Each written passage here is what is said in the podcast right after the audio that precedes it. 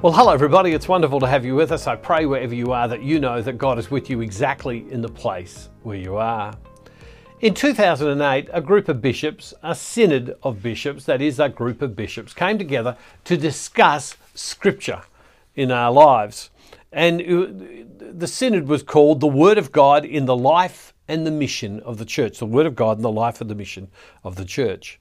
Among the many comments there, to fellow bishops, Archbishop Terence Prendergast, a retired archbishop now from Ottawa in Canada, said this: all Catholics should have a Bible, all Catholics should read the Bible, and all Catholics need to have regular prayer experiences where they open the book and let it become the Word of God speaking to them. Again, all Catholics should have a Bible, all Catholics should read the Bible, and all Catholics need to have a regular prayer experiences where they open the book, that's the Bible, and let it become the Word of God speaking to them, where they let the Bible speak to them. Now, for many of my very close friends who are from other Christian denominations, they have a great love of the Scriptures and they know the Scriptures very well. Catholics, we've been listening to Scripture if we go to church our whole lives. The Catholic Church is dripping with Scriptures. You only need to read the documents of the Church. They're right through it in everything throughout. But yet, to the average person, many of us, we don't read the Scriptures. We don't pray through the Scriptures at all. And in some ways, we miss a lot, as came out in this meeting of bishops. We miss a lot, and we should both have knowledge of the Scriptures, we should read the Scriptures, but we should also have prayer experiences where we're reflecting upon what God is saying to us through the Scriptures. It's the Word of God to us. Well, what I'm going to do in these next few days as we lead up to Pentecost, in a way of preparing us for Pentecost, is I want to go into the Scriptures and create some moments when we could reflect, and please God, you can take to prayer in your own life, and I can take to prayer in my own life as we read the Scriptures and we go more deeply into the Scriptures. One of the great things that we see is that in the New Testament, that is the time, the Bible is in two sections, the Old Testament right up to the birth of Jesus, the New Testament since the birth of Jesus, the Old Law, the New Law. One of the things that we find is that the New Testament is hidden in the Old Testament.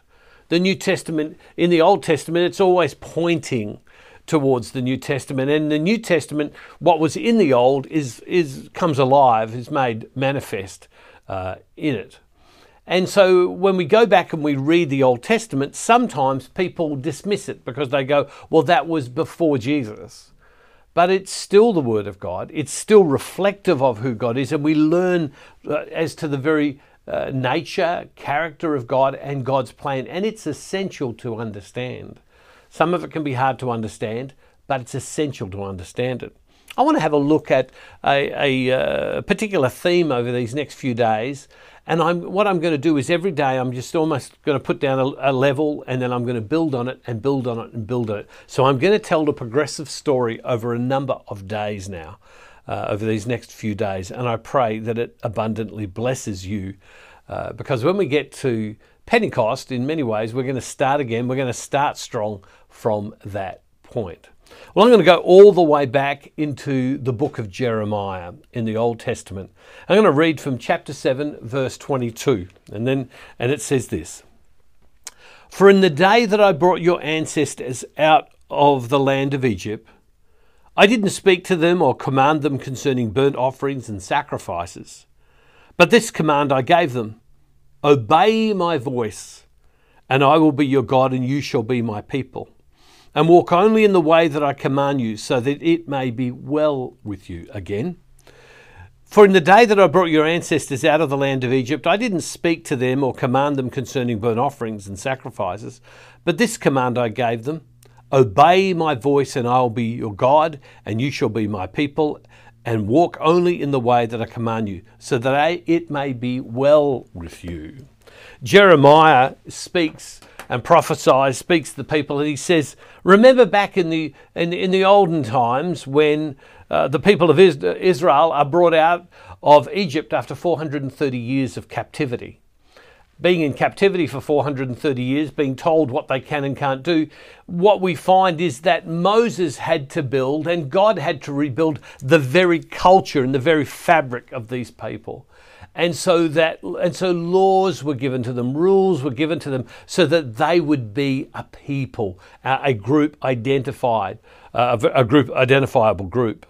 And have a look at it again, line by line. For in the day that I brought your ancestors out of the land of Egypt, out of captivity, I didn't speak to them or command them concerning burnt offerings and sacrifices.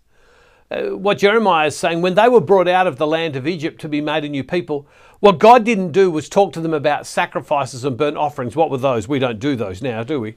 But sacrifices and burnt offerings, I didn't talk to them about worship. I didn't talk to them about the worship of me in that way. I didn't talk to them about churchy things as such, you might say.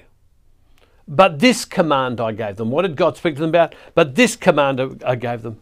Obey my voice, and I will be your God, and you shall be my people, and walk only in the way that I command you. What did God say to them? Obey my voice. That was the command. Obey what I say. Another translation says, listen to what I say. Obey my voice. And I'll be your God, and you shall be my people, and walk only in the way I command you. And so it's obey my voice, listen to what I say. I'll be your God, you'll be my people, and do and walk only in the way that I tell you. So that. And this is the critical, and that should be highlighted, it should be circled, it should be everything, so that it may be well with you. So that it may be well with you. What we're going to see over these next few days is that in the scriptures, there's this concept of blessing. And the concept of blessing is this, is that if you do what I tell you to do, you will be blessed. Now, blessing is not about money, and it's about not about wealth and finances necessarily, could be, but it's not that alone. It's about a much richer understanding of blessing.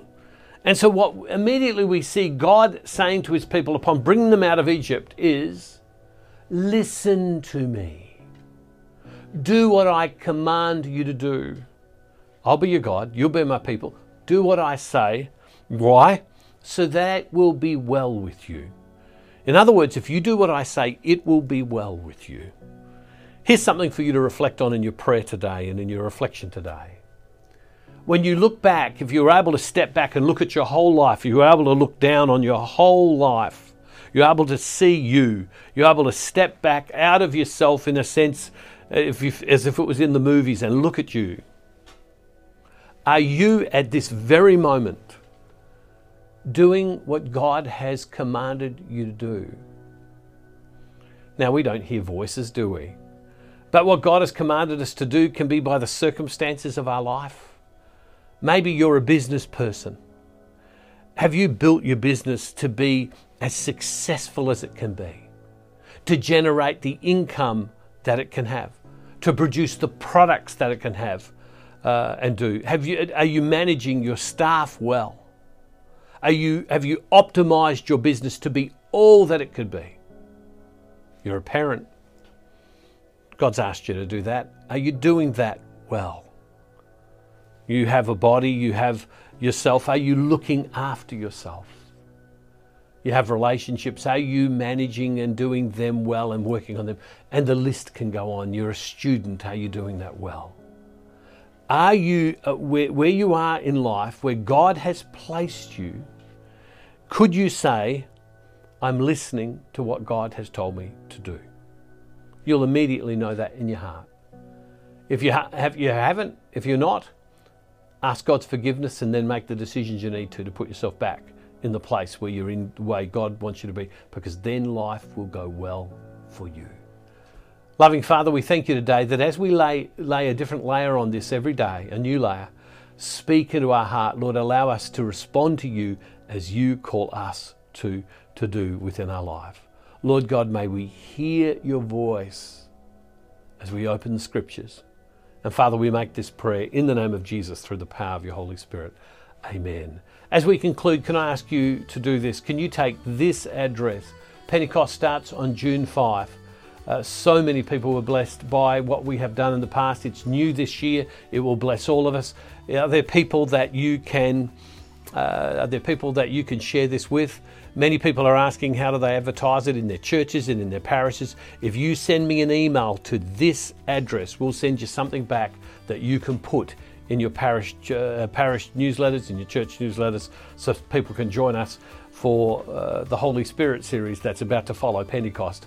It's going to bless you greatly, and we're laying a foundation right now. God bless you. See you tomorrow, and don't forget, wherever you are, God is never far from you.